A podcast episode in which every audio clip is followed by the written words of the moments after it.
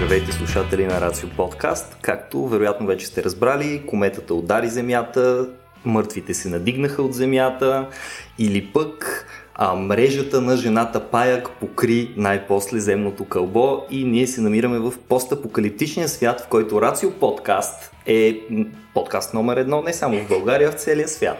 Между това, това, това с жената, която е там жената пак ще е много странно, ако пуснем тия два епизода не един след друг. Значи тотално трябва, трябва да сте слушали епизода, в който си говорим за това какво е края на света и как може да настъпи, за да може да дойдете вече в постапокалипсиса. След като сте приключили с този апокалипсис, да дойдете в постапокалипсиса, където разбира се два от основните проблеми са етиката как се разбират хората помежду си, какво е добро, зло, правилно и така нататък. И а, бизнеса. С какво ще си купуваме неща, как ще се оправяме с провизиите. Затова, както се досещате, днес сме се събрали с крупния бизнесмен Любомир Бабуров и етичния парагон Стоян Ставро да си обсъждаме тази тема. Точно така, имам чувство, че тук сега ще си говорим за капитализъм изведнъж. да, точно така, Vox Nihili завинаги отново подхожда към някои от, едни от по-странните теми, за които се сещаме.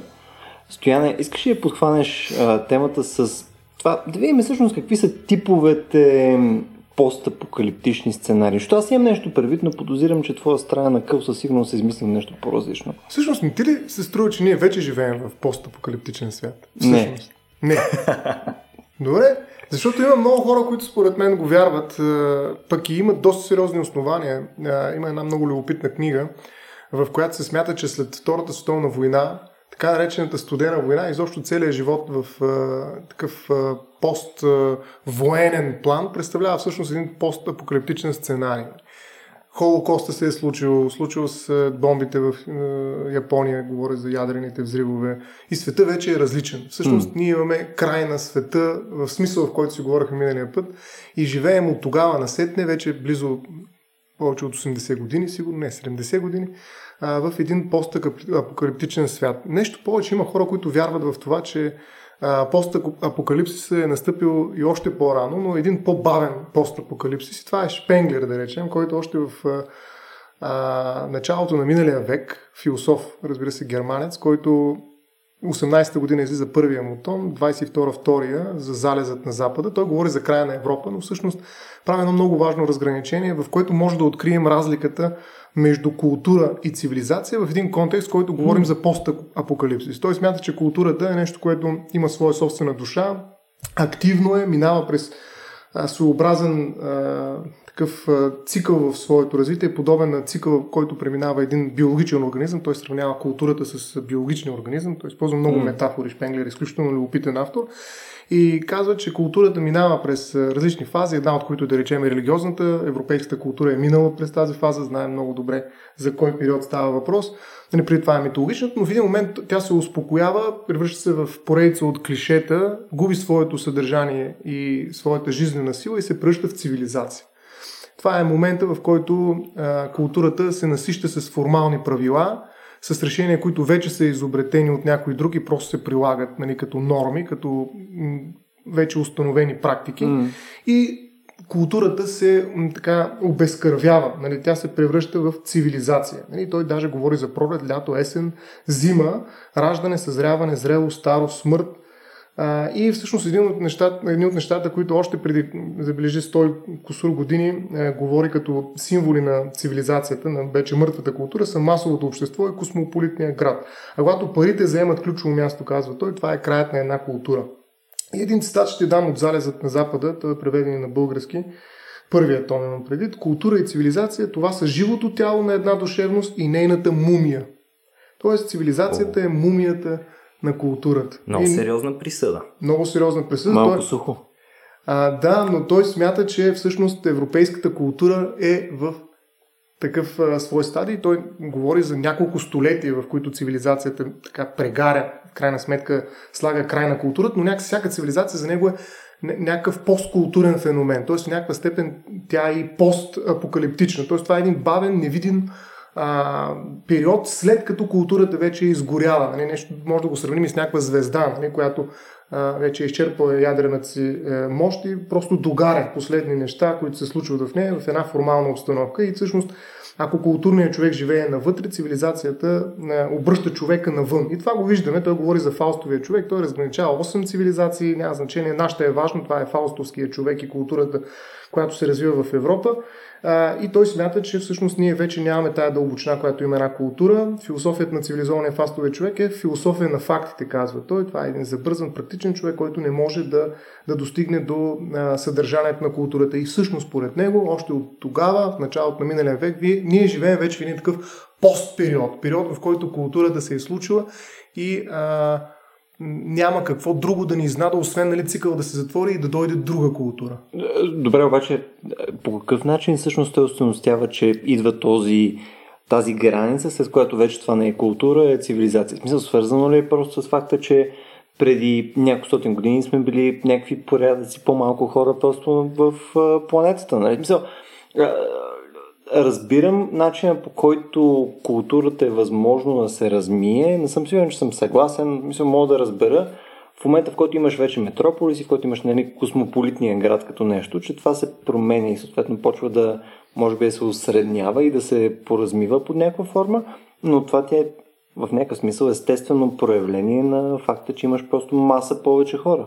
Всъщност, според мен, много важен компонент от неговия аргумент е религията също. Нали, в момента, в който културата не разчита на религия, на наука, то е малко, както може би това е романтичен уклон, но а, той смята, че в момента, в който саморефлексията и рационалната специално саморефлексия е ключова за една култура, тя вече не е култура, това е цивилизация. И ако религията отстъпи на страни, всъщност остава единствено стремежа за завладяване, за покоряване, за увеличаване на богатствата, нещо, което е характерно нали, за епохата още нали, от 100 години насам и се засилва и той смята, че това е всъщност ключовия фактор. Нали. Факта, че ние оставаме без Бог, без някаква вътрешна мотивация за нещо, единствено и само трябва да увеличаваме богатствата си, да увеличаваме своето господство, да превърнем природата, включително в слугиня, нали, откривателя, който е важен, важна фигура в европейската цивилизация, в а, род на самото творение, т.е. ние непрекъснато трябва да изобретяваме, да създаваме ага. нали, тая невротична същност, която вече е обърната навън, а не не търси дълбочина вътре в себе си, както религиозният подход прави. Примерно е за него показателно за това, че имаме цивилизация. Вече религията а, не, не пали никой. Нали, културата е лишена от своята душа.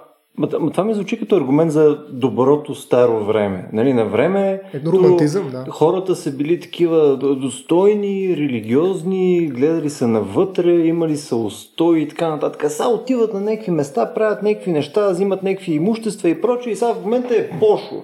Мисля, това ми звучи буквално като един чичо, който не нали, може да намериш долу тук на кръчмата, който ще каже същите неща. То винаги има някой, който не е доволен от начина. Бе, са младите, виж ги младите. Е, на времето няма ужасни хора. Абсолютно. Всеки път е ужасно. Всеки път времето, в което ти живееш, то е по-ужасно, отколкото нали, романтичното минало. И аз съм сигурен, че ние ако направим един отрязък, примерно на 9 век или на първи век или когато и да е по време на Римската империя, някой ще каже, е, то сега в момента е някаква пошлост. Ти помниш ли всъщност, когато Аристотел всъщност там е имал ученици, неща, ето тогава е било страхотно. Е, по тогава е имал... време всички знаем, че беше най-хубаво. Абсолютно, да, тогава имаше и котки неща, да. Бай Фаронови. Още по-отдавна, Бай Фаронови. И по Бай Тошово беше добре. да. А, не, не е ли свързано с това стояне? Да, те трябва, може би трябва да, да, пак да уточним контекста, в който пише. Той е изключително популярен автор, между другото. Огромно количество, хиляди екземпляри от неговата книга се продават, значи 18 и 22 година. Това е непосредствено след Първата световна война. Германия е загубила, всъщност тя се намира в една постапокалиптична ситуация. И mm. той пише в този контекст. Нали? В някаква степен това mm. го предопределя и като автор, и като mm. нали, подход към това разграничение култура-цивилизация.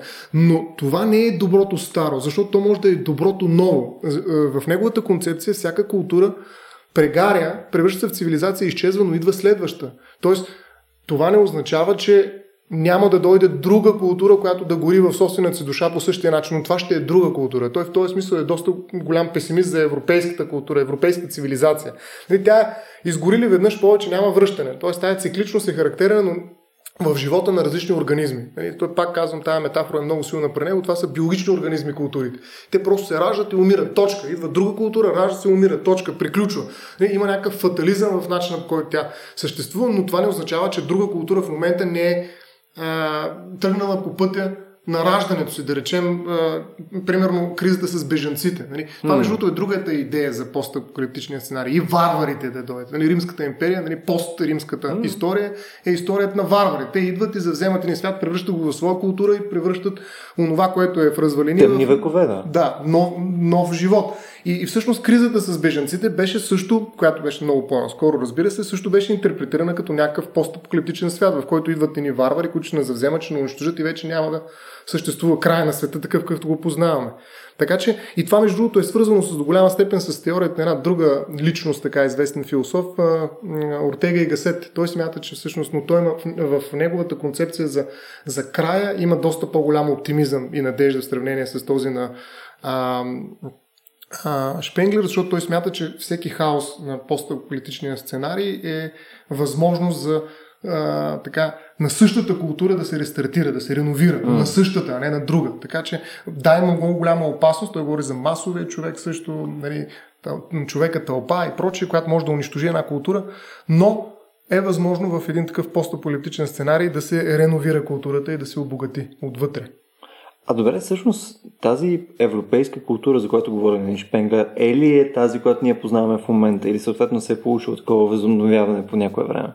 Ами, със сигурност е същата, защото той има предвид а, нали, епохи 17-18 век, там, когато се дефинира нали, наистина модерността mm. и изобщо начинът по който Европа мисли за, за себе си и установява едни принципи, които в момента категорично са успели да се утвърдят нали, извън нашия континент. Така че със сигурност става въпрос за един много по-начален момент, в който това ускорение, което е характерно днес за тези процеси, изобщо не е било на лице във вида, в който ние го познаваме. Нали, масовият човек, масовото общество, масовото потребление, колкото и да е било силно преди 100 години, не е било като сега. Но във всички случаи тези процеси са били забелязани от Шпенглер и той ги е екстраполирал и е казал нали, няколко столетия. Една цивилизация не умира веднага, както говорихме, има бавен край културата. Тя просто прегаря. Прегаря, но това пак е постапокалипсис. Той е минала апогея си, нали, точката на горение, след която вече просто става просто за довършване и чакаме нали, това да приключи като, като разказ.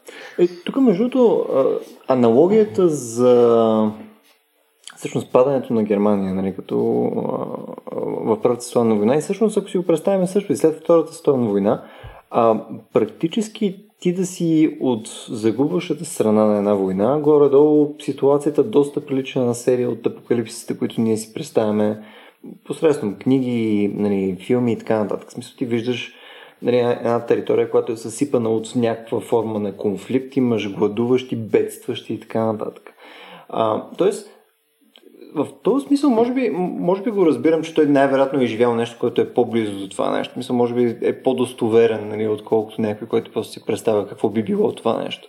Но искаме ли все пак да, да се дръпнем една стъпка назад, защото влязохме директно тук в цялото блато с какво, ако беше апокалипсиса нещо друго, нали, може, може да направим заменка. Нали.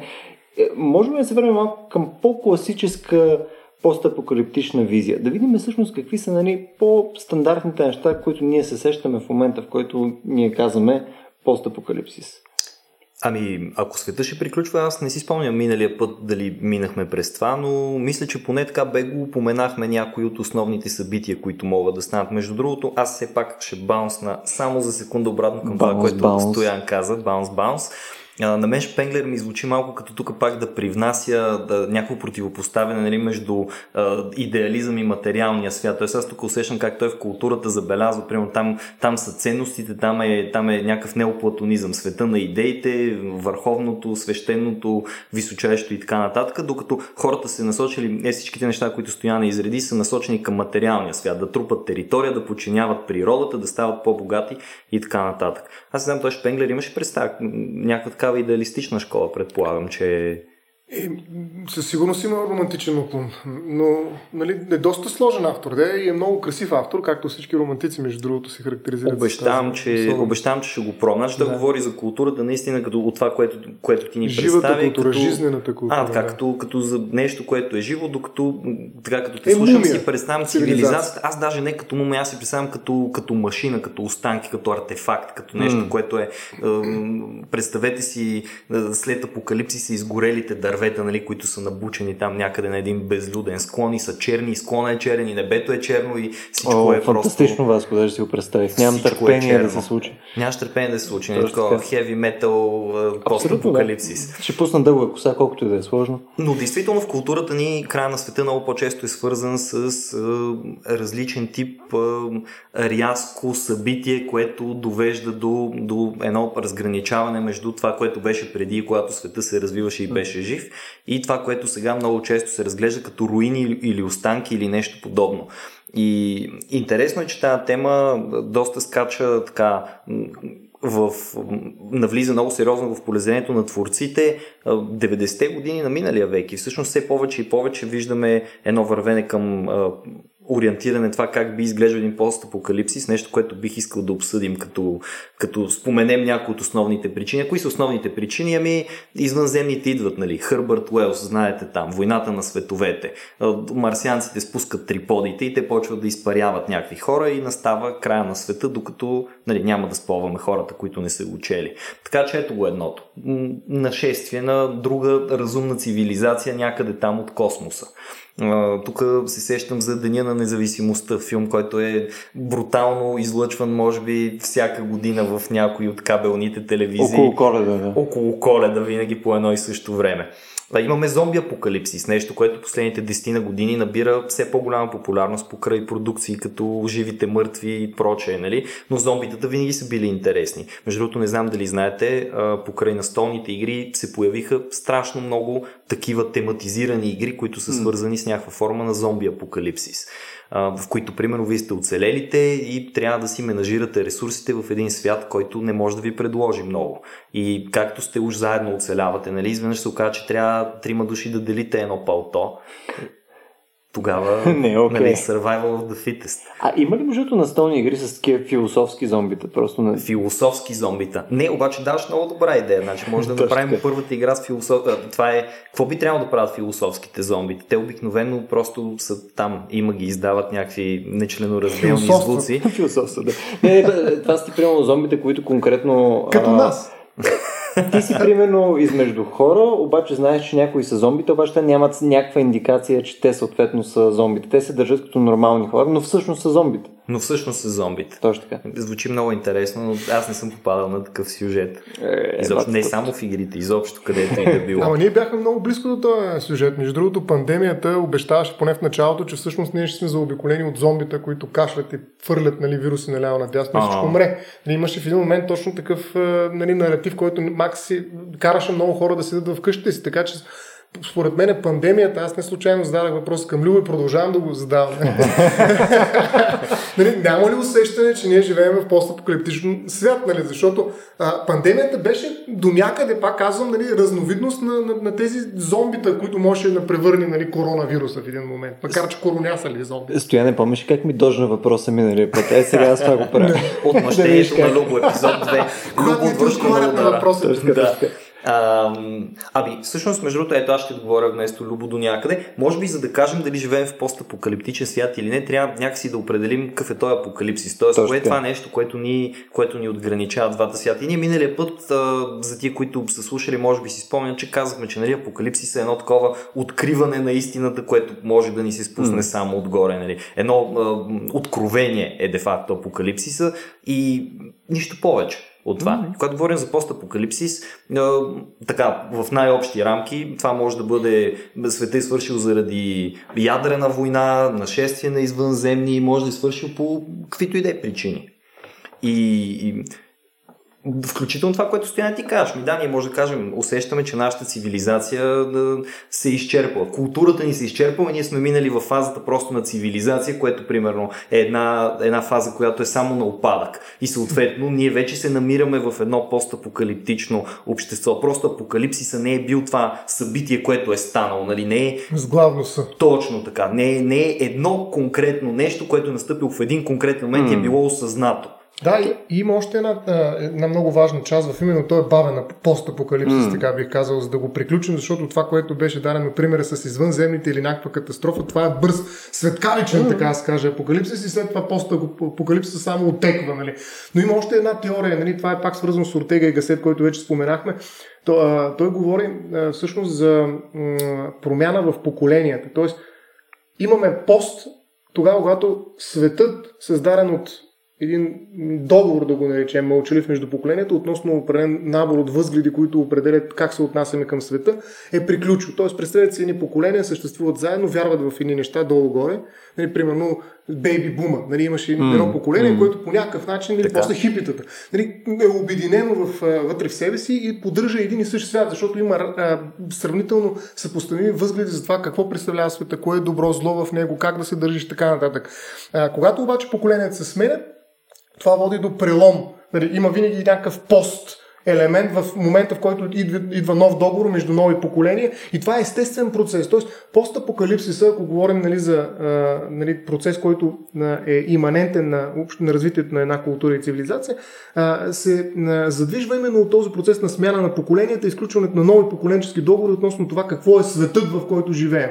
Така че този социален договор, за който говорят много автори, много философи, всъщност се подновява от поколенията. Така че винаги имаме някакъв пост. И затова както казахте, не, нали, не старите, колко хубаво бяха, пък сега младите. Те просто младите живеят в нов договор относно това какво представлява света, в който ние живеем. И тъй като ние не сме от този договор, нали, ние сме по другия договор, устаряли сме 80-100 години, нали, някакси не може да се впишем в него и смятаме, че другото е било по-добро. Но просто защото това е света, който вече е създаден от новите поколения. Така че този елемент на постапокалипсис може да бъде рутинизиран, но може да се превърне в нещо съвсем нормално при развитието на едно общество. Просто поколенията се сменят и винаги има нещо, което е пост, нещо, което следва друго, което е било преди него. И в този смисъл, нали, постапокалипсис не е някакво грандиозно събитие и от него не може да направим някакъв невероятен филм с страшно големи визуални ефекти. Това е животът, такъв, какъвто го познаваме, просто mm-hmm. случва толкова бавно, че а, не го разбираме, но в един момент усещаме, че вече не сме от това поколение, което в момента води света, нали?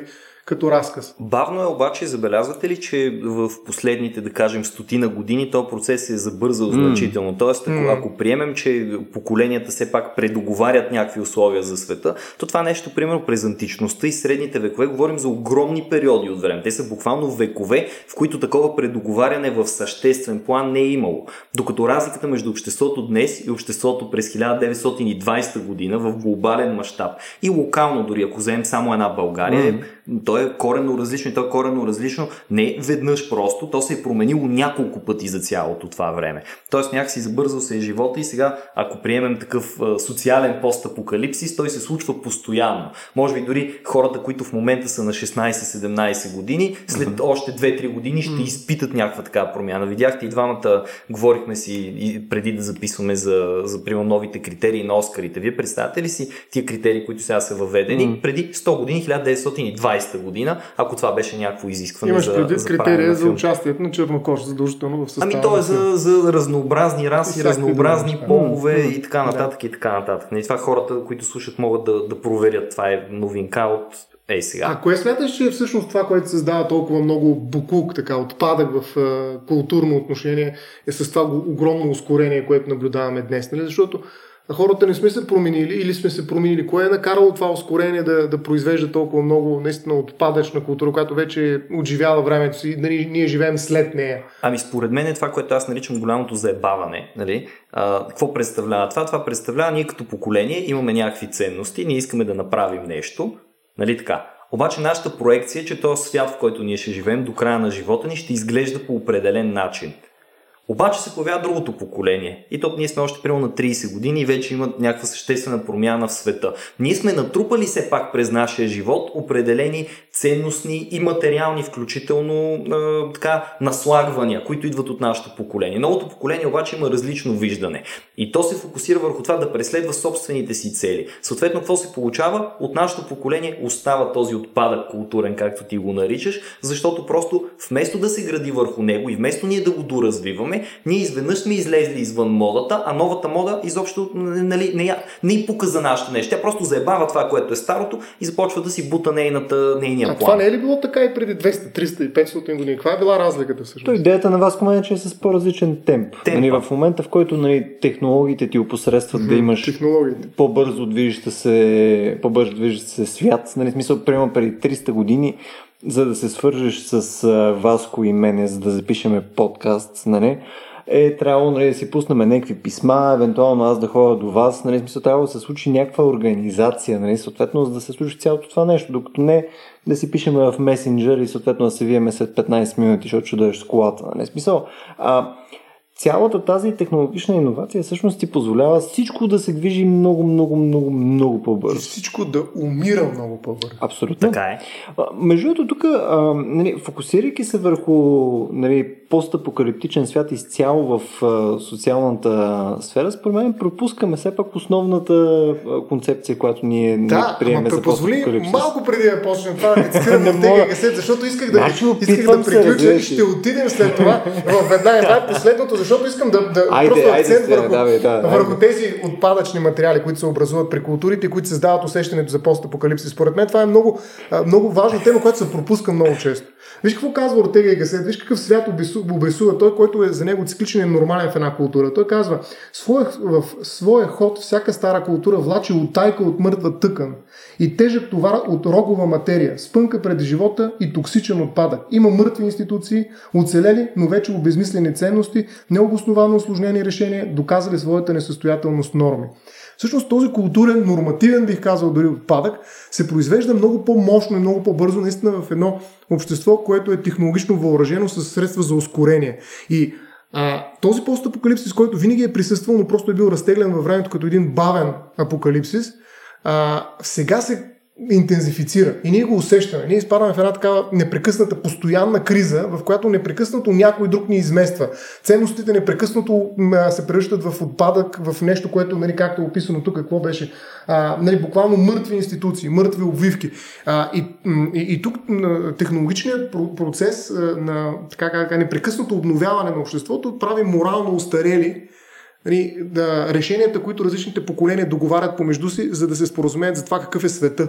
И ние не можем, затова се нарича пост модернизъм или постмодерно общество. Защото в него ние не можем, нямаме време да се договорим. В момента, докато сключим, защото сме толкова различни, толкова свободни, толкова а, специфични, самите себе си не можем да фанем в едно определение, че докато се договорим за това какво е света, той вече не е същия. Защото mm. някой друг го е унищожил. И този а, нали, това непрекъснато производство на, на постапокалипсиси, нали, микропостапокалипсиси би ги нарекал в а, същността на социалната тъкан, според мен а, е нещо, което не се забелязва. И на този фон, според мен, тая тревожност създава именно тези големи филмови продукции, за които ти искаш сега да говорим, ще започнем да говорим за тях, в които апокалипсис изведнъж се концентрира в някакво огромно събитие, което е с фойерверки, с невероятни филмови ефекти, нали, хората го виждат, разбират, че се е случило. Нага, ето го бе, той е постапокалипсис, ето непрекъснато ми се изплъзва. Всеки момент аз в устата си го дъвче, имам привкус на постапокалиптично общество в този постмодерен свят, ама не мога да го видя. Къде е този постапокалипсис? Ето ти го,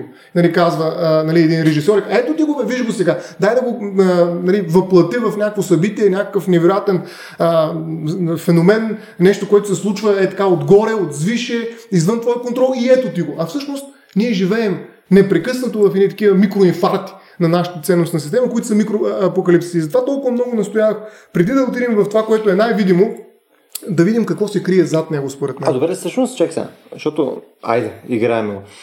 А, в момента, в който ти казваш, че всъщност всяко едно поколение практически ти, ти представлява някаква форма на края на света, така че съответно да се получи постапокалипсис, нали, съответно За следващ. нали? Да. А, не, това не го ли... Смисъл, защото не съм изцяло съгласен, че има толкова голяма бездна между всяко едно поколение. Може би през поколение започва да се случва тази бездна, но в никакъв случай не бих казал, че е примерно между мене, аз какво съм? Милениал, 8-6, мисля, че съм милениал. Gen X, примерно. Да, Да речем. И прямо предишното поколение, разликите не са фундаментално огромни. В смисъл, ам, не го виждам като някаква фундаментална пропаст между ценности и така нататък. Също е и от мен на Gen Y. А, идеята ми е следната. Не е ли по-скоро въпрос на продължителност на ценностите? Тоест, някаква наследственост. Не, не е ли нещо, което в момента, в който е непрекъснато, няма проблем, но в момента, в който се прекъсне, тогава е, е по-скоро е разход нещо. И това, което виждаме в момента, тъй като нали, а, все още имаш, деца вика, нали, маса бейби бумери, които са живи, нали, здрави. Е, това нали? е другото нещо, да. И съответно имаш тази крайност, която имаш в момента, а, кое е Gen Y, нали, които са ти, нали, там TikTok and shit, нали, съответно там разликата вече там пропаста между тях е толкова фундаментално голяма, която подозирам, че нали, има аргумент да каже, че тази пропаст не е била толкова голяма, чисто като го мериш като години, ако го наслоиш от преди 200 години. Те просто са били млади, но не са били млади с различни ценности, просто млади версии на тия другите, ето купаят нивата. Нали.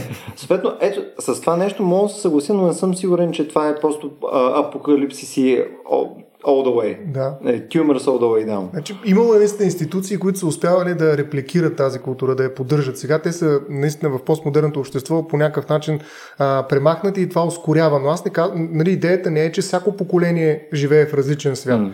Нали, това е междупоколенчески договор в рамките на примерно 2-3 поколения. Тези поколения, които са активни, които участват в изграждането именно на тези възгледи за света. Това е доста сложен проблем. Едва ли даже бих могъл да отговоря на въпросите. Със сигурност не става въпрос за толкова ясна концепция, при която всяко поколение влиза в собствен свят, а другото устарява морално и изчезва. Би било нали, трудно това, да. Много трудно. Нали? Няма такава чиста. Но идеята е, че просто наистина а, от една страна в, а, преди някакси да кажем а, това ускорение, което в момента изпитваме, а, динамиката на културата е била във времето. Нали, действително, сега може след, преди 100 години, преди 200 години е било една, преди 300 години е било друго. Някакси на много по-големи периоди. Сега обаче тази динамика е в рамките на едно и също време. Симултантно се случва едно такова разпръскване на, на, на различни теории и възгледи за света, които се споделят различни общности, субкултури, които процъфтяват в момента. Нали, на практика субкултурният живот е някакъв постапокалипсис. Нали, това е пост ключовата култура, нали, културата майка, има едни субкултури, които живеят в нея, включително хора, които чакат да, да нали, които си имат в склада а, запаси за две години, защото очакват всеки един момент да се случи край на света. Нали? И те живеят вече в постапокалиптичен сценарий. Нали, има хора в САЩ, не знам дали сте гледали такива филми, има уникални филми. Пичуват из бункерите, нали? Да, с бункери. които зареждат. Да, всеки ден се зареждат за 86 дни, примерно. Трябва да имат задължително всякакви а, инструменти, за да оцелеят. Тоест, според теб в момента по-скоро ти е времето на субкултурите, така ли? Тоест, аргументът ти е, че в момента ти е по-често срещано да имаш много уникални различни видове хора. Даже бих нарекал, че субкултурите след култури на практика. Това са много след култури. Mm. Нали, които а, са култури с малко къ. Нали, те не се нуждаят от този голям наратив, както и за миналия път си говорихме. Няма някаква огромна култура доминираща, макар че би казал някоя американската. Американската култура не е култура, деца вика. Тя е наистина едно сборище от някакви представи. Да. Нали, няма такова нещо. И поради тази причина, всъщност, нали, точно именно то е след характер на културата, а, за мен е връзката, която аз правя с, между нея и постапокалипсиса, за който си говорим. Аха, аз между другото съм жегнат малко, тук Любо знае пък моята mm. позиция за субкултурите, която е обратната на тая. Mm-hmm. Значи аз като човек, който работи в училище и наблюдава какво се случва там, аз съм бил и не чак толкова отдавна ученик, виждам отмиране на субкултурите по брутален начин. Примерно едно време, да кажем преди 15 на години, влизаш в класната стая и веднага виждаш скейтери, метали, челгари, спортисти и така нататък и така нататък. В момента влизаш в класната стая и mm-hmm. генерално виждаш едни хора, които са облечени по един и същи начин. Те си купуват дрехите от подобни магазини или просто се произвеждат такива.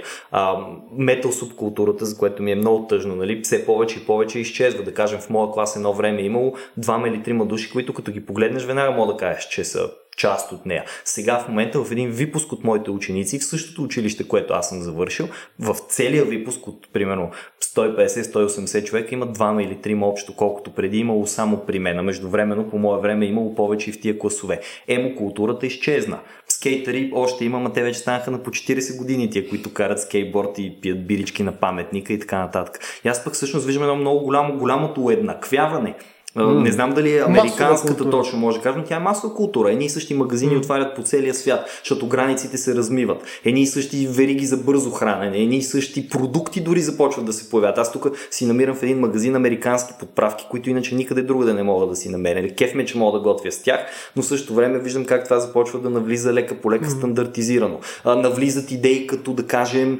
вегетарианството, дори включително и веганството, които за България никой не би предположил, че са някакви натурални натурални органични култури, все повече и повече влизат тук.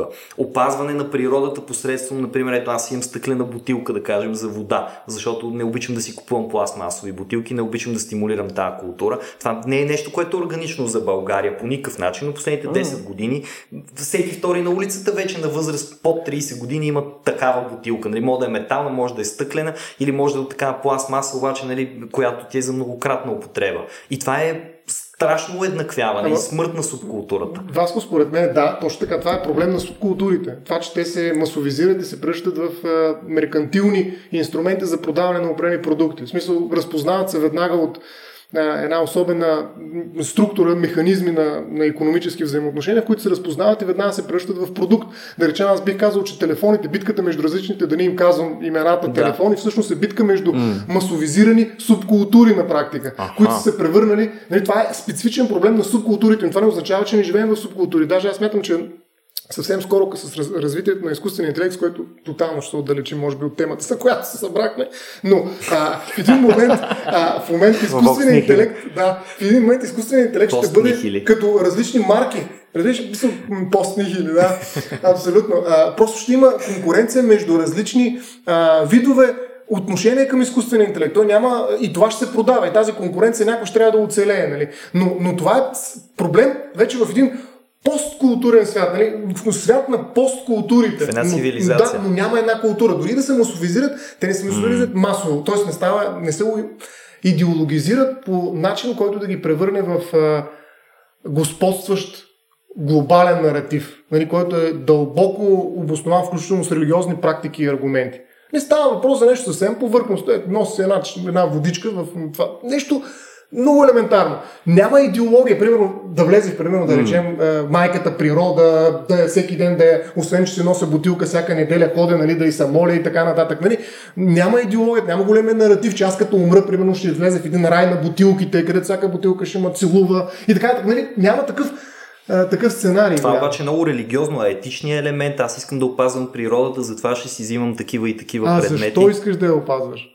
Нали, ето, този е разговор, това е големия разговор, който нали, на практика липсва. Нали, да, искаме така, защото е модерно. Защото Точно така. Това е, е моят отговор, между другото, да. на въпроса. Защото е готино, вероятно е за повечето хора инстантният отговор на да. този въпрос. Защото е кул, cool, защото е върви. Е, бих казал, че сте доста такива uh, PC old people. Нали, така, защото е cool. На времето имахме устои, заради които няма значение. Това, което аз виждам от uh, това, което Стоян казва, между е нещо а, нещо малко по-различно. А, ти каза, че примерно американската култура в някакъв смисъл ти е нещо малко по-високо от култура. Някаква шапка, някакво укрупнение, някакви много по, по-цялостни неща. Смисъл, някакви много по-такива, любимия ми израз на английски, broad strokes. Нали, ага. много ангро. Просто като общи наративи, Штайга. общи. Точно така. А, съответно тези а, субкултури, неща, които съответно дефинират, прямо дали си а, металите на Васко или скейтери, хейтери и така нататък, те пък започват допълнително се доразбиват, защото това горното голямо нещо, нали, то си има някакви общи неща, които са цялостно харесани и така нататък. И рано това, което остава по-скоро от може би тия субкултури, са ти по-скоро конкретните интереси. Примерно, ти няма си конкретно метал, но пък нали, ще слушаш Slayer, нали, съответно Slayer ще е твоето нещо и ще се, ще се пръска с на Slayer. Друг път ще носи само черни тениски. Съответно това ще е нещо, което е неговото нещо. Няма да е конкретно а, с някакъв общ наратив или с някаква цел или с някакви религиозни или морални устои и така нататък, а ще е конкретно да си подбираш от едно меню от нещата, които субкултурите предлагат и ти да си подбираш какво ще вземеш от това нещо. Ще слушаш K-pop и ще имаш тениска на Slayer. Нали, съответно това е нещото, което ще си ти. All и ти ще си направи... култура. All inclusive култура mm. и съответно ти ще си направиш твоята версия на Subway културата, която те кефи. Yeah. А, Стоянът нещо ти отвори темата все пак и за това как се превръща в нещо меркантилно. А, аз мисля, че доста говорихме за социалния апокалипсис, обаче ония, който Любо се опита да лансира и който ще ми е интересно да се говорим малко и за него, грандиозния събитието апокалипсис, нали, и живота след него, според мен, както казах и в началото, поставя два основни типа въпроси. Нали? Освен очевидно как ще оцеляваме, нали, то, то всъщност въпросът как ще оцеляваме включва в себе си тия два елемента. Единият е етичния проблем, другия проблем е пък точно този меркантилния. Въпроса на економиката в постапокалиптичното общество. Сега всеки, който е играл някоя постапокалиптична игра или е чел някоя книга или е гледал някой филм, знае, че винаги има някаква различна форма на размен на монета, защото в крайна сметка държавите се разпаднали или хората са малко всеки за себе си или когато не са всеки за себе си, са малки обединения от хора и трябва да си разменят нещо. А, имаме едно завръщане към бартерната економика. Нали? Mm, Нещо е така. важно и то много конкретни неща са важни, защото в едно такова общество, в което света е свършили въпрос на оцеляване, нали? кои са работите, които са важни, ми важно е да има храна като за начало. Важно е да имаш чиста вода, важно е да имаш нещо, което можеш да ядеш, Важно е да имаш нещо, с което можеш да се защитаваш, защото ако ти имаш храна, някой друг може да пожелая храната ти, нали? И тук вече е, обществения договор, след като така се е нарушил от апокалипсиса, въпрос е кой е прав, нали? Русо ли е прав, Лок ли е прав? Хопс! Хопс, най- нали, най-накрая стигаме до Хопс и войната и затова трябва да има пушки, трябва да има mm. ножове. Нали. Гледали сте, може би, живите мъртви там, разни мачетета, пистолети и така нататък. Просто необходимо е да си въоръжен с нещо каквото и да е то. И особено между хора, които са, представете си, живеем един месец нали, в едно такова общество, не сме се хранили добре този един месец, става 2, 3, 4 месеца, ние чисто физически сме такива, дето ако аз те удара, нали, ще те убия, но ще си щупя ръката и ще умра след 2 дни. Hmm. Затова тук идва въпроса на технологичното предимство на някого.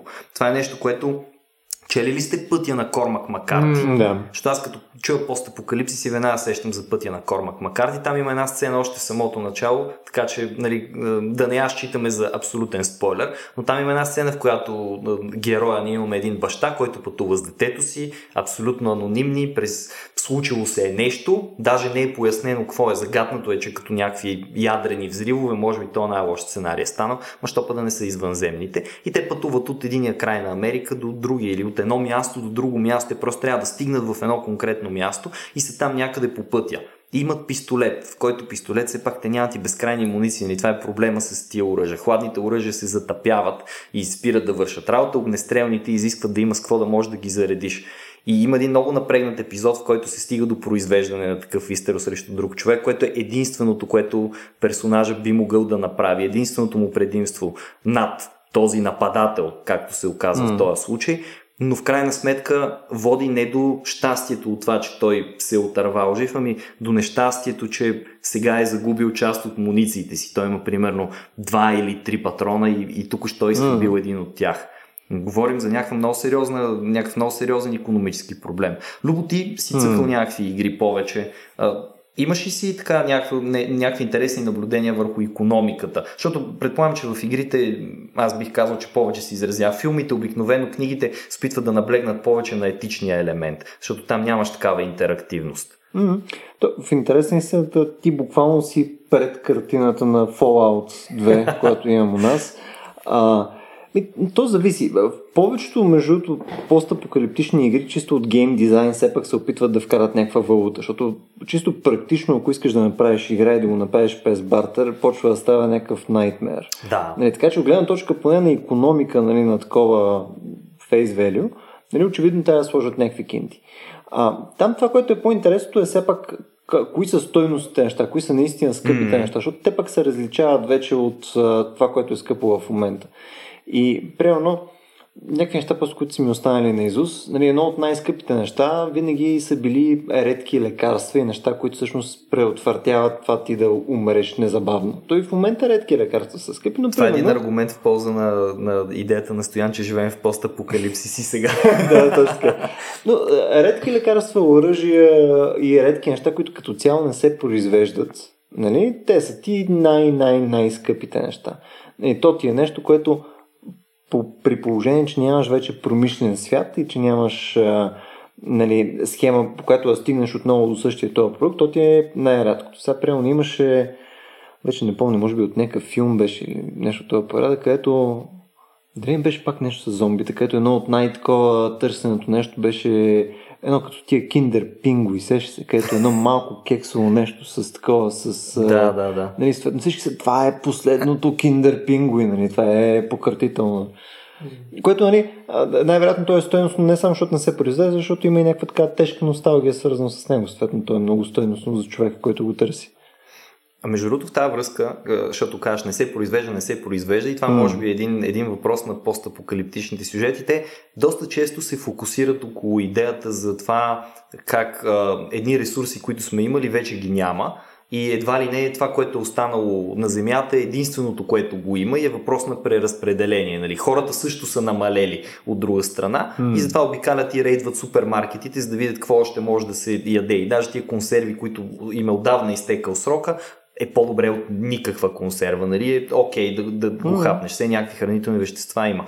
Обаче ние с теб веднъж си говорихме съвсем скоро, да не казвам днес даже, за това защо никъде не се фокусират mm. около едно построяване отново на този свят. Тоест, защо, защо не става след постапокалипсиса фермери, да речем, които да искат да се опитат да направят от тази земя, която някой път става, но някой път не става за нищо. Нали, очевидно, ако, ако е станала ядрена война и почвите се замърсени, ужас края на света, mm. няма какво да съдят вътре, ама... Точно така, звучи логично, не така стоя. Да, всъщност, той е свързано с този въпрос за социалния договор. И доколко той е естествен. А, вие го казахте на шега, но всъщност има много любопитно изследване на Клеер Къртис. Тя прави много любопитен а, анализ на това как изглежда обществения договор в различните постапокалиптични сценарии, които се а, тиражират, така да се каже, в а, книгите, в филмите и прочее. И много хора смятат, че това е тест през въображението на съответните автори за това как би изглеждало естественото състояние. Нещо, което наистина напълно на шега, така на пръв поглед каза имената на Русо, Лок и Хопс, но всъщност това въобще не е шега. А, защо, за, защо не могат да постигнат нов обществен договор хората след края на света? Е въпрос. След като веднъж са го направили, Хопс е казал, ето, изобретяваме едно чудовище Левиатан, то спира нещата и пак ще почнем да урем нивите, нали? защото ще има една държава, която ще ни би шемаре, когато решим да, да правим някакви глупости в този постполитичен свят. Защо Русо не е прав и всъщност ние не живеем толкова близо до природата, така чудесно свързани с нея и помежду си, че нали, един прекрасен нов свят да се разкрие след края на държавата. Нали, защо Лок не е прав, че всъщност това е естествено и да седнем и да почнем да договаряме помежду си да се разберем в крайна сметка, мисля да бутаме едни колички от била нали, и пистолет, който има три патрона вътре в себе си. Нали, смисъл, защо да го правим това нещо при условие, че можем да седнем и да се разберем? Нали, всички сценарии постапокалиптични създават една ситуация, в която Липсва какво? Аз бих попитал този въпрос. Нали, кое е най-важното нещо, което прави един постапокалиптичен филм или сюжет постапокалиптичен? Липсата на, бих казал, две неща. А. Надежда и Б. Ценности. Смисъл. Даже бих казал по-точно. Смисъл. Нали, когато тези две неща липсват, а се оказва, че много от постаполитичните сценарии се опитват да го натрапят това нещо, ние сме в един свят на просто, на чисто оцеляване – Нали, затова няма никакво значение каква е била причината, поради която ние сме в постапокалиптичен сценарий или формат на живот. Никакво значение няма. Важно е, че нямаме надежда и нямаме смисъл. Единственото, което правим е да оцеляваме доколкото можем, докато останат ресурси, затова не се занимаваме с това да произвеждаме нови ресурси, не се занимаваме да сключваме договор с останалите, да възпроизвеждаме света по някакъв нов начин, да го съградим отново с общи усилия, защото нямаме надежда и нямаме смисъл. Като разбира се, смисъл е по-важен, може би, защото ако имаме смисъл, може би ще изобретим и надежда. Но когато сгубим смисъла, ние сме в постапокалиптичен сценарий. Това е сценарий, в който няма смисъл. И това се нарича, между другото, неоапокалипсис. Явлението, което води до постапокалиптичен сценарий, в който няма смисъл, се нарича, обозначава се много любопитно от автори, като неоапокалипсис, докато класическият традиционен, ако го наречем апокалипсис, е нещо, което рестартира системата. Тоест, карани в хаоса да помислим, абе, ние, вярно ли тези ценности са най-важни за нас? Абе, не трябва ли ние всъщност да подпишем един нов договор, наистина, и да се разберем, че нещо друго е вече важно за нас и да продължим напред в един нов цикъл, в който да обновим нашата така социална общност. Нали, това е апокалипсиса, който ражда нов свят. Докато не е този, който е характерен за постмодернизма, защото той има огромна криза на смисъл, е именно неоапокалипсис.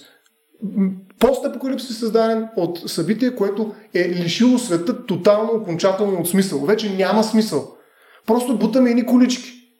И чакаме да умрем или да оцелеем още 2-3 дни. А, добре, за да, за да видя дали съм съгласен да рече с това нещо, откъде е идвал всъщност смисъла преди, ако приемем, че в момента също сме изгубили смисъл, ако нали, в момента вече също сме в някакъв постапокалиптичен свят mm. по твоето определение преди малко, примерно от преди повече от 100 години, преди съответно пиче там да му е свършила Първата световна война да напише тия неща, да кажем 1890 година, Откъде идва смисъла, където така е дефинирал бутането на колички по някакъв нали, възвишен начин? Религията ли го е давала? Нещо друго ли? Изнъж хората ли са били различни? Откъде идва този mm. смисъл? Защото аз съм много, много скептичен, че идва от някъде. И по-скоро моята, моята констатация тук би била, е, че именно идва от липсата, мисъл, тези постапокалиптични сценарии не идват чак толкова от липсата на смисъл, защото никой няма да си го намерил по начин, по който ти го търсиш в момента, а по-скоро идва именно от липсата на укрупнение на власт и, и оръжие и така нататък, по начин, по който позволява на една сила, прямо в рамките на някакъв регион, да укрупни всичките малки сили. Нали, ти като имаш воюващи градове, нали, полиси, практически, ти винаги ще имаш някаква така смотана система. Нали, до момента, в който някой успее, нали, там старото правителство да успее да се докопа отново до танковете, нали, да вземат някакви оръжия, да завземат някакви неща и лека по лека, като създадат някаква достатъчно голяма база от неща, съответно нещо, което повече прилича на държава, вече правиме тук някаква конституция, някакви неща и го променяме. Но между другото, полисите не е вярно, че нямат надежда и нямат смисъл. Всъщност там имат много ясни правила какво трябва да направи добрия нали, атинянски гражданин, примерно. В смисъл, това, тази дефрагментаризация Ама къде са сега? категорично е... Ами, дали се дължи на това, че сме отново дефрагментирани, след като някой ни е обединил, ама сега е загубил властта? А, според мен въпросът е много важен. А, какво е довело до тази криза на смисъла? Кое е казало на света, че вече няма смисъл днес? И съответно той черта е постапокалиптисис, в който ние нямаме шанс да намерим нов смисъл. Виж, това е края, абсолютният край на смисъла вече. Нали, смисъл, всеки разказ завършва по някакъв начин, но постапокалипсис е един не разказ. Разказ, който преживява самия разказ, за да търси началото на друг разказ. Но това е възможно само ако оцелее смисъл, идеята за смисъл. Тоест, ако ние сме съгласни, че нашия разказ може да свърши, както всяко нещо свършва, но смисъла е нещо, което се заслужава да бъде търсено и след него, тогава постаполитичното общество няма да е толкова лошо. То ще е просто нов шанс за нов социален договор. Но защо изведнъж сме убили идеята за смисъл? Защото сме спряли, според мен, изключително важно, сме спряли да вярваме в него. Защото, примерно, са се появили много различни разкази в момента, нали, те са наистина изключително рационални, с, нали, свързани с наука и проче, че света е празен от към гледна смет на смисъл. Смисъл е едно субективно явление, което ние сме добавили така произволно, защото просто сме си бъркали в носа и не сме разбирали от физика. И поради тази причина, пък и сега може би не разбираме достатъчно от физика, за да разберем, че има смисъл, Макар че аз съм много скептично настроен, че физиката ще ни каже какъв смисъл има света, но той ще, ще ни каже законите. Ние живеем в свят с закони, но без смисъл. Mm. И тогава, когато убием смисъл по този радикален начин, защото това е един разказ, който се води много в момента изключително масирано, изключително агресивно, изключително потъпващо всякаква альтернатива на това си помислиш субкултура, в която може да има, видите ли, смисъл. Нали, това е а, изключително важна битка, може би битката, една от най-големите битки на нашето време е да запазим нали, идеята за смисъл. В този свят, в който имаме физически закони, а нямаме морални норми, защото физическите закони просто действат, докато моралните трябва да имат някакъв смисъл, нали, ние много трудно може да се представим постполитичен сценарий, в който ние ще имаме надежда и вяра, разбира се, в това, че ще намерим нов смисъл. Откъде ще намерим този смисъл? А какъв е бил съответно стария смисъл? И те са били различни. Въпросът е, че okay. хората са вярвали в този смисъл. Ма, в смисъла. Три. Кои са били старите смисли, примерно в 18 примерно, век? Смисъла да, да умреш и да се, да се прибереш при своите роднини, нали, след като Тоест, религиозен си постигнал ми, някакъв митологичен религиозен. Да бъдеш добър, да те осъдят, али пак на един от най-важните наративи в европейска цивилизация, да отидеш на страшния съд и да кажеш, че си добър човек. Нали, да речем. Тоест пак религиозен. В някаква степен винаги стигаме до вяра. Вярата е това. Хм.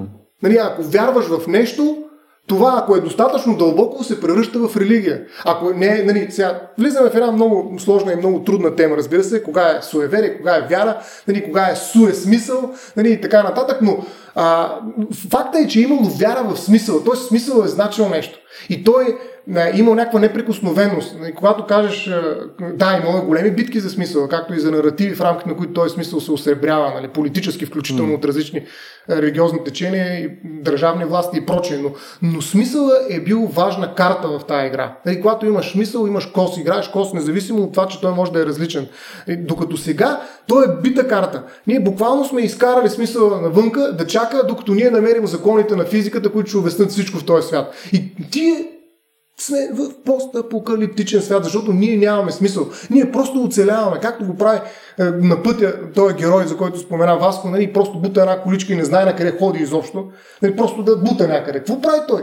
Защо бута тази количка? Сте, с вас ние в момента, защо го правим това нещо? Бутаме този подкаст в момента. Нали, някакъв смисъл имаме. Слава Богу. Нали, ако ние нямахме този смисъл, ние щяхме да сме нали, в постапокалиптичен режим, след един неоапокалипсис тип, който не, не създава нищо, който не може да произведе нищо повече. Е, тук отваряме доста голяма тема като цяло за смисъл в интерес истината. И, и, и, и, и тук като смисъл, ако искаме да говорим за това, ам...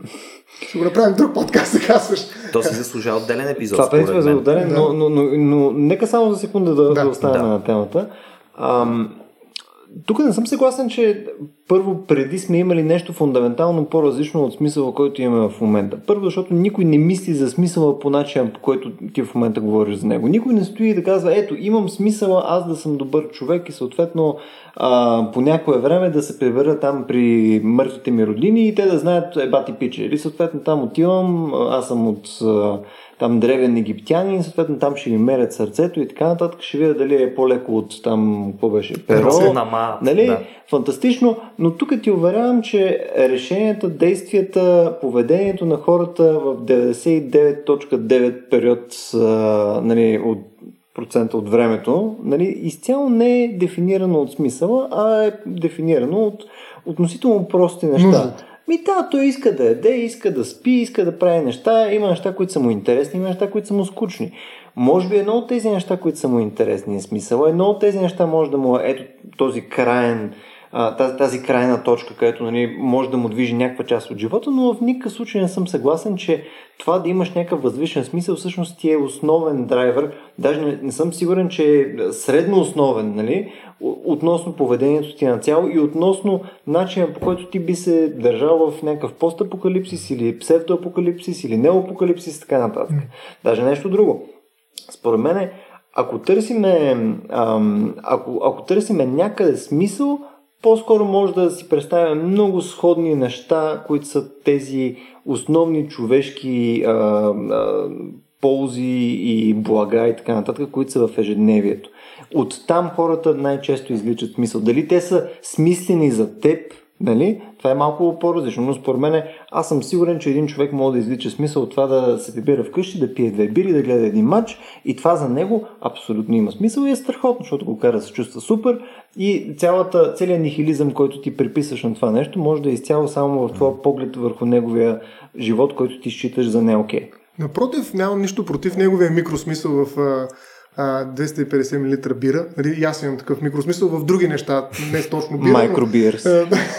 Но, а, но по-скоро, а, а, виж, примерно, представи си какво е произвеждал. Говорим за различната тежест на смисъл като социално явление, като драйвер, това, което ти кажеш. Аз съм съгласен, че е така в момента.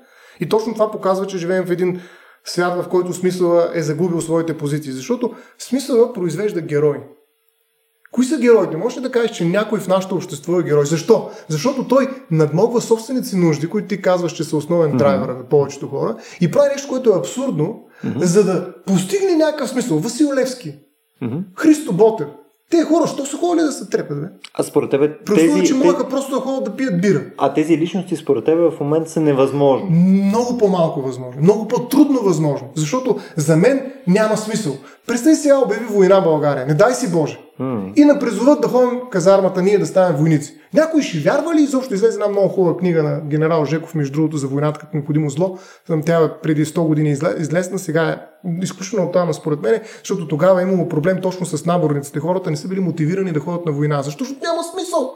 Какъв е смисъл аз да ходя там в тази ужасна война, за да умирам, разбираш ли, за някакви амбиции на някой си генерал или някой друг. Нали? По този начин се възприема войната. Войната няма смисъл. Край. Приключва една тема, която ние с вас щяхме да си говорим нали, за войната. Но а, когато няма войната смисъл, когато няма революцията смисъл, когато няма нищо такъв голям грандиозен смисъл, смисъл, смисъл е а, нещо, което е вулгаризирано до гледане на футболни матчове, а, до туалетна, като ми се пикае, с извинение и така нататък. Това е смисъл, което ме драйва като човек. Нали?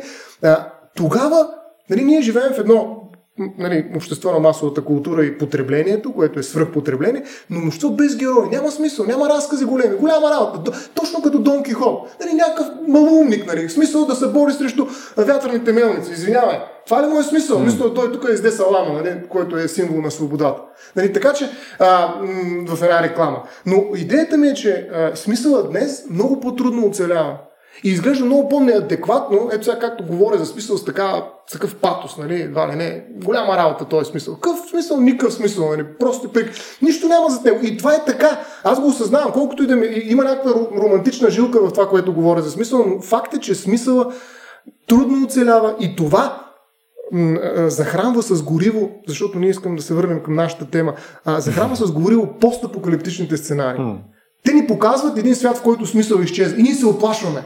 Изведнъж се връщаме и казваме, е, ма ние пък живеем в свят, все пак има някакъв смисъл. Е, сега мога да се пусна сега гледам шоуто на Ели кой си, нали? Или пък да отида да видя детето си, или пък да, а, да напише една статия, или там да напише, да направи един подкаст, хората да ме чуят. Нали? Има смисъл, защото нали, почваме, караме един диалог. Търсим някакви средни смисли, някакво нарастване на смислите, които по някакъв начин да създадат някаква общност. Защото другото нещо, което е много характерно за постапокалипсиса, е, че няма общности.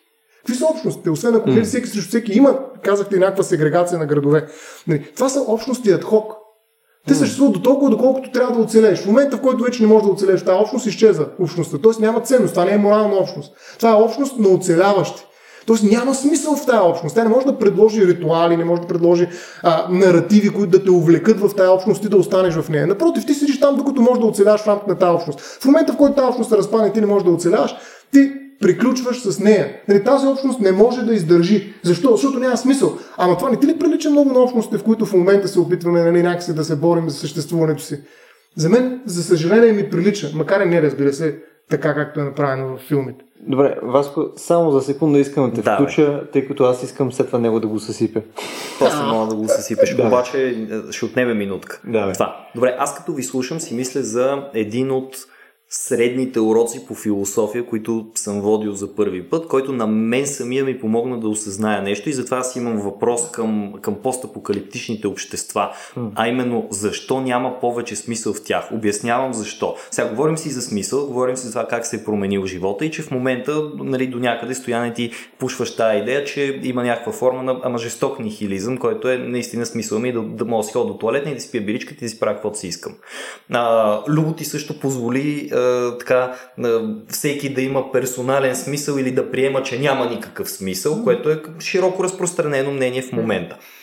Защо това е така сега, а е било по-малко така преди? Разказвайки тази история на философията, то беше един урок, който идеята е да видим, да обобщим това, което сме изучили, започвайки от най-древната философия и движейки се напред. Ето сега какво ми хрумва в главата. Нали, ако се върнем в да кажем, древна Гърция заковаваме. Няма да се връщаме по-назад в каквато философия е имало.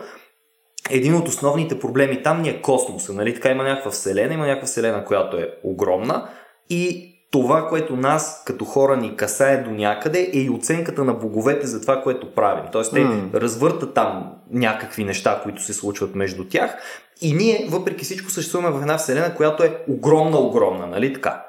Имаме ли нужда от смисъл в такава вселена? Имаме, защото ние ще бъдем съсипани от мисълта колко малки и незначителни сме. Отиваме в следващата епоха. Появява се Бог, единия Бог вече. Той е Бог, който е създал човека по своя образ и подобие. Много по-близък до нас. Какво е създал този Бог?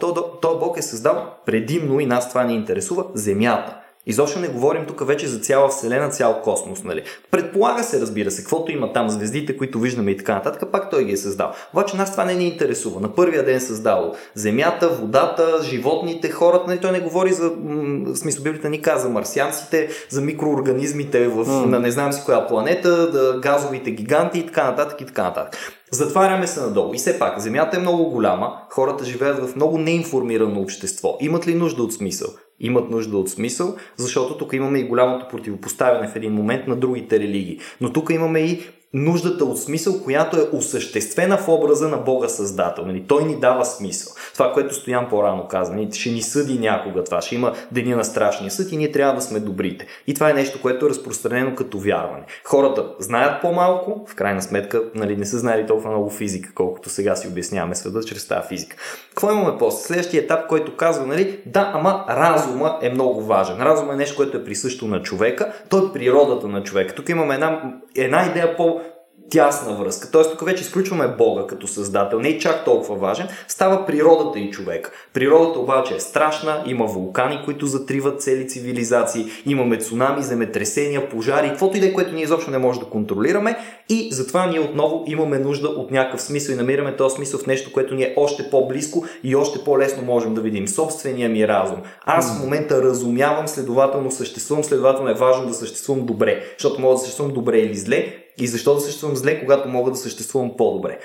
И след това вече идва някаква тотална екзистенциална криза, която ни казва, може би е по-важно моите конкретни постъпки да бъдат определени, може би е важно аз как постъпвам към хората. Тоест, ние дори от разума и човек природа влизаме изцяло в полето на човека като човек и то човека като аз. И става все повече аз, аз, аз, аз, аз. Съответно, този смисъл, разбира се, се губи, защото аз ако почвам да откривам смисъл в самия себе си и, и спирам да откривам смисъл в природата, в Бога, в космоса, в незначителността ми, нямам нито необходимостта, нито желанието да го правя. Защото какво е най-важно? Най-важно е аз да постъпвам добре, нали така? Не е важно като цяло да има, примерно, утвърден етичен модел в обществото. За мен е важно аз да постъпвам добре. Не казвам конкретно Васил Лозанов, нали това е така, но това Ти е нещо, което да. правят. Аз постъпвам ужасно и това всички го знаят и така нататък. Тоест, ние вървим към едно много сериозно затваряне. И това, което на мен, за мен предизвиква проблем, е, че постапокалиптичното общество отново ни връща в една позиция, в която човека е изправен срещу нещо, което е по-голямо от него. И докато повечето сюжети обикновено наблягат на това как смисълът тотално е изгубен,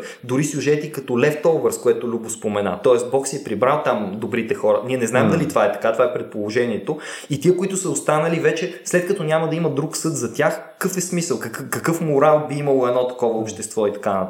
Но винаги наблягат на такива е, отсъствия на смисъла, вместо да наблегнат, според мен им постапокалипсис, тотално, нали, тук може по-близко до Русо разсъждавам, отколкото до останалите, е, че по-скоро би довел до желанието ни ние да се обединим в търсене на този смисъл. Как ще оцелеем ние като човешка цивилизация? Какво можем да направим? Защото в крайна сметка един човек, който е толкова добре осъзнат за себе си като личност, е наясно, че аз съм наясно и всеки друг е наясно, че собственото ми оцеляване не е важно. В смисъл, аз така и така ще умра, ще спра да съществувам. И голямото нещо, което мога да оставя след мен в този постапокалипсис е, може би, основите на някакъв свят. И аз искрено вярвам в човека откривател и в човека като създател. Този човек, който си казва, тук няма нищо и аз мога да направя нещо. Ще си построя къща, ще си направя нива или ще дам основите на новото общество. Но както казахте, колко от сценариите постапокалиптични са свързани с земеделци, които а, произвеждат нова култура? Защото не е секси. Смисъл, никой не иска да гледа как, е как се съди царевица са. Нали? Ами смисъл, поради, поради същата причина, да. поради която обичаме да гледаме как хора се стрелят и се бият в лицето. Нали? Защото е фън, човек. Мисля, това е окей. Okay. Мисля, има някаква такава естетика, която просто ни до, довежда до някаква екзалтация, ние да гледаме как хора страдат под някаква форма и преотвъртяват някакви беди и така нататък. Да, но според мен съответства нещо в нас. Добре? А, със сигурност, ние в крайна сметка сме Точно такива... на този загубен смисъл. Еми не, според мен съответства, съответства по-скоро на това, че сме в крайна сметка примати, които просто имаме достъп до нали, такива технологии. А, но това, което между другото вас го каза, е малко притеснително близко до това, което аз исках да кажа. Всъщност, ако си начертаваме една стрелка на времето и да видим съответно от, от какво към какво ходиме, по-скоро това, което аз си представяме, че колкото по-назад отиваме, ще видим, че ние сме търсили смисъл именно в нещо, което е външно, т.е. Имали сме някаква заменка, на това, което ние наричаме а, смислен смисъл, т.е. имали сме нещо, което просто сме слагали там, абе нека да има нещо, за да мога да се стремиме към него, пък то колко е вързано с някаква обективна реалност или с нас или с какво няма никакво значение. Дали ще е държавата, па малко Бог, па малко неща, нека да го има този смисъл, да го има смисъл да, нали, такова, да ни мотивира, да сме смислени хора, които нали, постигат някакви цели, пък те дали вече са свързани с нещо, няма значение, нали, в крайна сметка водят до позитивно нещо. И лека по лека с времето това започва точно да се, да се отлюспя. Нали, това започва точно да, да, да се оттърсваме от това нещо и отиваме повече в посока на нали, твоята омразна, нали, съответно, култ към науката, нали, че съответно имаш съответно повече, повече а, залагаш стойност на това, което ти като личност правиш, това, което нали, ти можеш да си създадеш сам като смисъл и ти по този начин в крайна сметка повече се доближаваш до това, което в крайна сметка е обективната реалност. Разбираш, ти може да не се чувстваш през цялото време перфектно, може да те бие един нарязък нихилизъм по някое време и си, е, това беше много гадно, нали, сега тук няма никакъв смисъл за какво, за какво стоя тук и опъвам този Excel вече 2 часа, нали, това по-добре да се самоубия, нали, смисъл да изпие какво беше, да изпие едно кафе и да се самоубия. Точно нали, но в крайна сметка дори това нещо е по, по, по-окей. Знаеш, много предпочитам да, да съм в а, някаква липса на заблуждение и да страдам, отколкото да имам абсолютно нали, пълното заблуждение, че светно това го правя и по някое време ще отида при Анубис и ще направим физбъм къв съм бил пич, нали, защото просто Анубис няма. И това, което аз съм правил, не е било изобщо свързано с как света работи. Така. Та-дам! Добре. В смисъл, ти според мен обаче, как да кажа, а, се опитваш нали, някакси да, да бориш. Това, което предлагаш е друг смисъл. Като обаче той има... Абсолютно, между да, да. Да, но той има претенция да е обективен. Нали, в смисъл, това го прави много по-силен в един разговор, който нали, държи на обективността. Аз не казвам, че човек не може да се измисли и че точно това не прави. Измисля си смисъл. Смисъл винаги с авторство на конкретен човек. Няма такъв смисъл, да, да както и разказ миналия път се говори, който просто да лети във въздуха е, да, така, сме съгласни, и да го лова. Да. Така, това е безспорно, че ние си измисляме. Въпросът е каква е неговата стоеност. И ти издаваш нали, така, на следния сигнал. Аз съм мъченик, мога да живея без смисъл, защото съм човек на науката. Това са новите мъченици които се опитват Ама не да разкажат това. но Не, напротив ти кажеш, да, някой път ме пере този нихилизъм, много ми е трудно и така нататък. Какво е това? Ма то по същия начин. Това не е ти... някакъв стоицизъм твой. Естествено, смисъл, то, то, ти винаги ще имаш някаква доза страдание. Въпросът е откъде ти идва. Смисъл, ако, ако стоиш и такова, защо Бог не ме чу, чува, нали? Ми пак, нали, не, не, въпросът е, че за теб той е морално стоеностен. Ти смяташ, че това е нещо хубаво. Не, аз приемам, че е окей. Okay. Не приемам, okay. че е хубаво. Не, не, напротив, каза, защото Анубис го няма. В смисъл, няма да, да не правя анализ на всяка твоя дума, това е глупаво и няма никакъв смисъл, разбира се, но, но, но въпросът е, че а, а, ти атакуваш една идея за смисъл за някой. Аз не казвам, че винаги е религиозен. Всъщност това е моя грешка, че аз мога да дам друг смисъл. Смисъл е да, да се грижа за семейството, смисъл е да ме помнят хората, смисъл е да открия еди къв си закон. Смисъл може да не е религиозен, може да е нали, секулар, секуларен. Okay, между с да, тези съм няма okay. въпрос, въпросът не е в това, въпросът е в неговата сила. В правото да имаш смисъл като нещо, което е част от живота и нищо повече, а не като нещо, което може да промени света. Разбираш, смисъл да спаси света това вече е някаква претенция, която е много голяма. Но, но има една претенция, която въобще никаква, т.е. няма смисъл този свят, обаче аз успявам да го намеря въпреки това, защото съм учен. Нали, не казвам, че съм против науката, не, но просто искам да се види а, един хюбрис, който е в центъра на идеята за смисъла на науката, която казва, че няма смисъл, обаче нали, всъщност те го изобретява и затова е невероятен герой. Всъщност герой е на нашето време, защото успява в нихилизма да живее. Това е много замаскирано. Това не е като а, някой разпнат на, кръ, на кръст, нали. макар че има и такъв Галилей, да речем, е един от образите, които може да кажем, че нали, казва, тя се върти, това е положението. Няма смисъл, все едно казва и дали те го раз, нали, а не нещо друго правят нали, с него. Но а, идеята е, че а, това, което е нечестно в този разговор, според мен, е факта, че това се омалуважава. Този ход, който е изключително хитър, и той е ход и на, на, на, от религиозната страна, нали, не, няма никаква разлика, между другото, в този ход, ако говорим чисто наративно. Нали, той е същия, само че тук се, нали, ако религията го изкарва на преден план и навсякъде виждате висящи кръсти, на които седи един човек, който е раснат, който е и бог на всичко отгоре, нали, науката маха всички тези неща и казва, няма такова нещо, обаче кръста стои отзаде на гърба. Нали, ка, аз пак съм стоик, защото намирам смисъл и пак намирам, ето виж колко трудно се живее днес в науката, която господства, но ние пак успяваме да живеем. Аз съм съгласен. Обаче кажете, че смисъл, трябва да се продължи това нещо. Да се каже, че смисъл е изключително важен.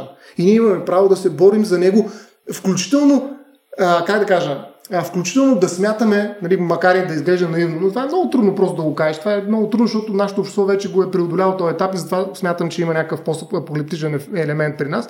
Нали, да кажеш, че този смисъл може да бъде картата, на която ти залагаш целия свят. Както го е направил, пак казвам, смисъл, защото това са наистина много е, е, такива емблематични примери. Ботев.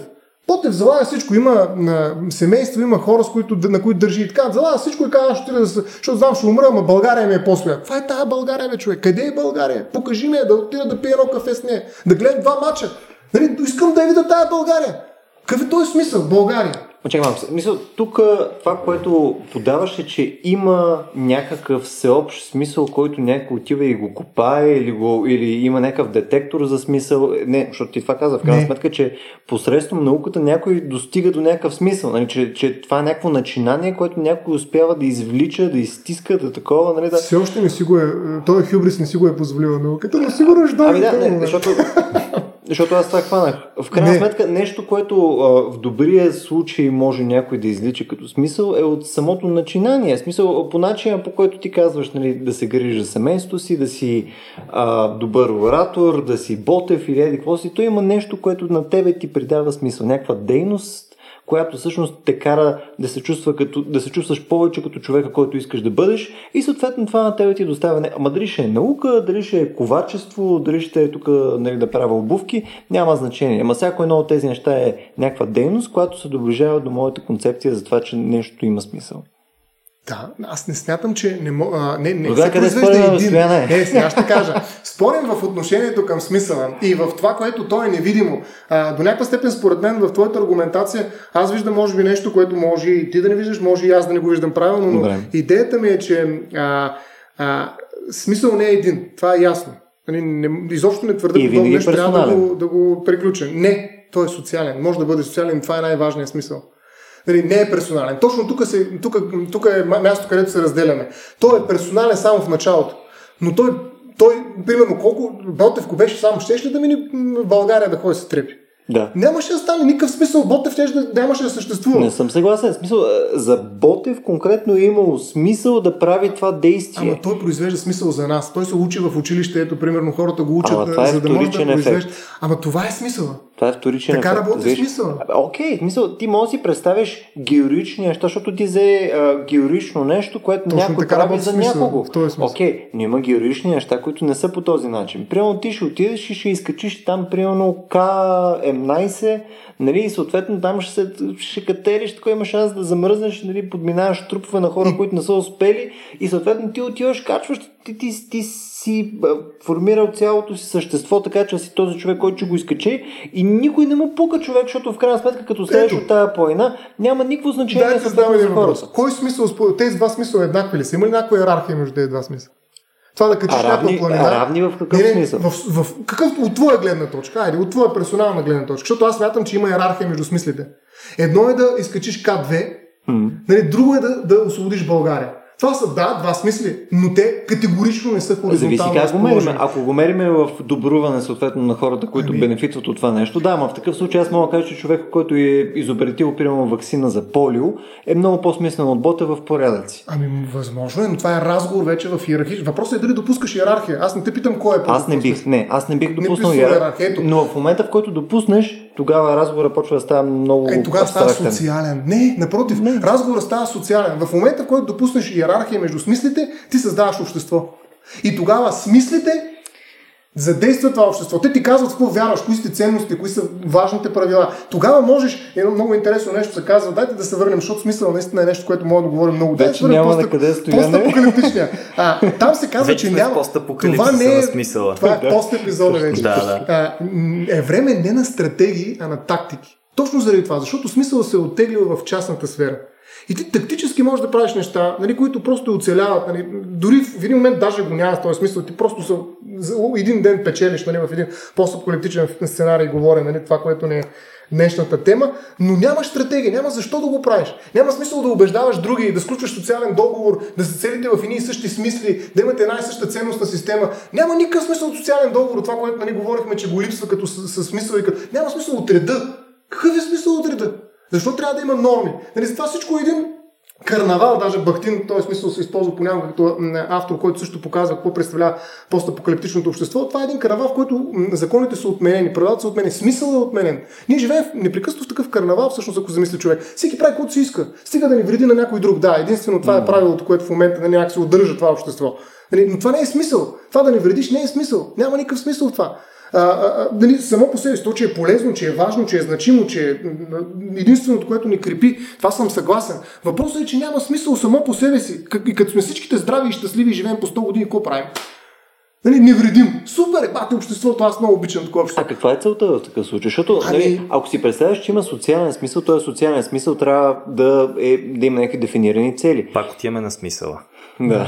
Не, смисъл е нещо, което, което трябва да говорим. Разбираш, ли, този смисъл е в основата. Ако допуснеш, че смисъл има толкова важно социално значение, т.е. не е само персонален, както каза, тогава тръгваме да говорим за договор. Почваме да, да се споразумяваме. Тоест нещо трябва да направим. Нали? Точно да говорим. Този смисъл е по-силен. Той, той е, не е всички са равни. Аз искам да пия бира. Аз искам да, да спаса детето си. Нали? Еми, то се е едно и също. Нали, няма, кой ще е първи, ми и двамата, да, чук, фърля и чоп, нали, защото не мога да, да го преценя. Не, сега да ми казваме, по-важно е правото на живот, отколкото правото да се напиеш с бира.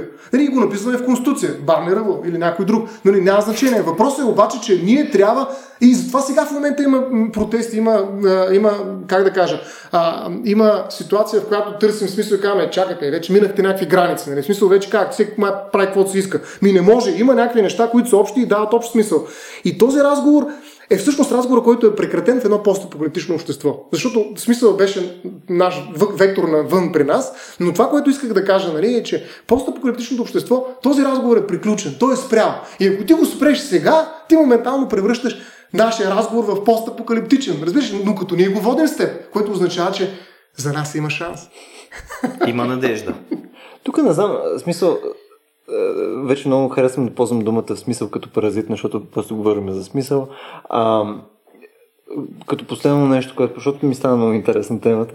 А, просто имам чувство, че импортваш думата смисъл на места, където тя няма работа, а съответно това, което ти казваш, не ето трябва да степенуваме. Нали? Тук някой протестира или еди какво си, или има ня- някаква причина, поради която да е възмутен и прочее. И тук веднага кажеш, ето го смисъл, ето той търси смисъл. Ама реално тези, това са различни mm. неща. Смисъла по начина по който аз го разбирам, може да е единствено, единствено нещо, което е личностно. Нещо, което е ограничено до човека. А нещата, които вече боравят с много хора и така нататък, те вече са някакви общи правила, които позволяват добруването на тия хора, позволяват нали, тези хора поединично да имат по-качествени животи, но той по никакъв начин не може да влага смисъл за всеки един човек. Васко, дай ми три изцяло. Давам ти. Значи, не всяка причина е смисъл. За да се превърне в една причина в смисъл, защото тя може да остане нужда, трябва да осмисля, да устойностява живота, да го превръща в нещо ценно. Но ако искаш живота ти да е ценен, той няма как да е ценен само с, единствено за теб самия, защото това е един абсолютен аутистичен егоизъм. Това няма да се сбъдне, няма Значи- бъдеще подобен, подобно осмислене на причината в смисъл. Това е единствено социалното споделяне. Само споделение смисъл дава ценност в причината, която се е превърнала в смисъл. Но пак ти казвам, в смисъл, това е теза. Нали, ти можеш да успориш. Но въпросът е, че когато говорим, когато търсим смисъл, ето както в момента искаме да се убедим един друг, ние искаме да го споделим. Дори да споделим общата си идея за смисъл. Но това е окей. Okay. Отново, да. смисъл, ти, ако на тебе ти носи това нещо, смисъл ти да го споделяш с мен и обратното, това е окей. Okay. И това е в рамките на всеки един от нас. Това е в портфолиото от смисъл, който аз придобивам от света. В него включвам аз, примерно, да съм адекватен човек с приятелите си, аз да правя рацио, аз да се разбера с Стоян какво значи смисъл в момента. И това за мен не ми дава смисъл. Ма аз по никакъв начин не мога да кажа, че това трябва да е в твоето портфолио. Ти, примерно, може грам да не ти пука да се разберем за смисъла, обаче ти пука за други неща. Тебе ти пука, примерно, да ходиш и да пиеш бира и съответно да гледаш футбол. And that's fine. Знаеш, от там нататък, като биеш тази черта, нека да има някакви общо валидни нали, правила, неща и така нататък, които ни позволяват ние да може да си имаме всеки един от тия смисли един за друг, но по никакъв начин ние сме длъжни един на друг да имаме сходни смисли. Не сме длъжни, но ги споделяме. И това не прави общество. И ако ти затвориш само в себе си твоя смисъл, той ще изчезне. А представи си, че водиш този разговор самия себе си. Как ще намериш смисъл? Никога не можеш да го намериш. Така че смисъл винаги е споделен начин за устойностяване на някаква причина. Може да не се съгласите, но го търсите заедно. Може да се колебаете, може да си объркате смисъла, може да го промените, може да го замените, може да го продадете и душата си, както Фауст прави. Нали, всичко може да направите. Много правите заедно с някой друг. Просто такава отделеност на аза, която нали, наистина индивидуалната култура в момента внушава на всеки, нали, защото той има един бюджет, който го харче сам, нали, категорично не може да живее в е, едно общество, в което смисъл има и поради това там, където живее, за мен, пак казвам, нали, провокативно, разбира се, не вярвам чак толкова, нали, не съм фундаменталист, но провокативно казвам, че е постапокалиптично това общество и спирам за смисъл обещавам. Жалко, тък му стана много интересно. О, тук Но- аз още малко си свалям тениската между другото. Така, преди Любо да си свали от тениската, мисля, че е време... Аз ще сваля гащите, багата ви. Време е да оставим една постапокалиптична нотка в края на епизода. И тъй като а, мисля, че напреднахме доста с времето и можем да го завършим тук, аз ще го оставя на всички вас, които сте отделили време да го слушате, след което с Любо и Стоян може би ще го обсъдим някъде там извън ефира. А, следното нещо. Мислейки си за постапокалиптични сюжети, които навлизат в културата ни последните години, аз белязвам една втора тенденция, която е точно противоположната на пътя на Кормак Макарти. тоест забелязвам натрупването на сюжети, които са дори забавни. Края на света и ние ще се забавляваме в края на света. Става дума, примерно, аз съм сетил за няколко филми, филма Shaun of the Dead, Zombieland, което може би сте гледали, uh, This is the End, в което една група комедианти света приключва и те остават да живеят в една къща, нали, и какво им се случва на тях и така нататък, което е един съвсем, съвсем различен поглед върху края на света. И това, което а, всъщност ме накара да се замисля а, цялата идея, че има дори хумор в края на света, ние всъщност защо сме толкова фокусирани последните години около подобни сюжети? И ето една мисъл, която да, да мине просто така през вас. Възможно ли е, допускате ли, че ние по някаква причина искаме да виждаме повече постапокалиптични сюжети, защото сме уморени от обществото такова каквото е в момента. Какво ни дава повече едно постапокалиптично общество? Безкрайен купон, нали? Да, буташ количката там и ти е гадно, mm. обаче стига да имаш да намериш какво да ядеш и да, и, и да оцелееш следващия ден, пак е фън. Хора, които могат да, да пътуват свободно, нямаш работа, а, семейството ти, сега за щастие, слагам в кавички, е умряло някъде там в апокалипсиса и ти си свободен и от този ангажимент. За тъщата не говориш Чудесно. За, за екстендед семейството, да речем, пътуваш ето една екскурзия с жената и с детето, айде фащаме пътя нали, към Франция. Не сме ходили никога във Франция, давай пеша през цяла Европа и без това сме тук ние тримата. Така и така. И всъщност, дали постапокалипса не ни разтоварва по някакъв начин и дали няма някаква дори постапокалиптична романтика, която да очакваме следващите години mm. да се роди като вълна. Тоест, една мечта за това, в този живот с всичките таскове, с всичките ексели, които Любо спомена, с всичките тия ужасяващи неща, да приключи и ние да сме свободни, да бъдем като едни умни, защото сме по някакъв начин образовани, селяни от средновековието, които нямат какво да правят и те си копали нивата, ние пък ще си обикаляме наляво надясно. Да, да го наречем рекреационен постапокалипсичен Рекреационен постапокалипсис, точно така. Casual постапокалипсис. Casual постапокалипсис. Но без корбут. А, та, мисля, че, мисля, че този въпрос няма нужда сега да отговаряме на него. А, вие си помислете, може да ни пишете в Discord канала а, дали това ви е интересно или не. За да стигнете до Discord канала, един от начините е да ни станете патрони в Patreon. На Patreon slash RACIOBG където, разбира се, ще ни подкрепите да продължаваме да създаваме такъв качествен контент и да слушаме как Любо и Стоян се карат за смисъла. Между другото, това е, може би, най-якото нещо, което а, се е случило, откакто правиме подкасти. Тук стоиме на, едно, на една маса и спориме с Стоян. Нямам търпение, между другото, да, да го продължим. О, направо тук ми се вдигна кръвното, беше много. Втори рун за смисъла следващия път. Айде, до нови срещи!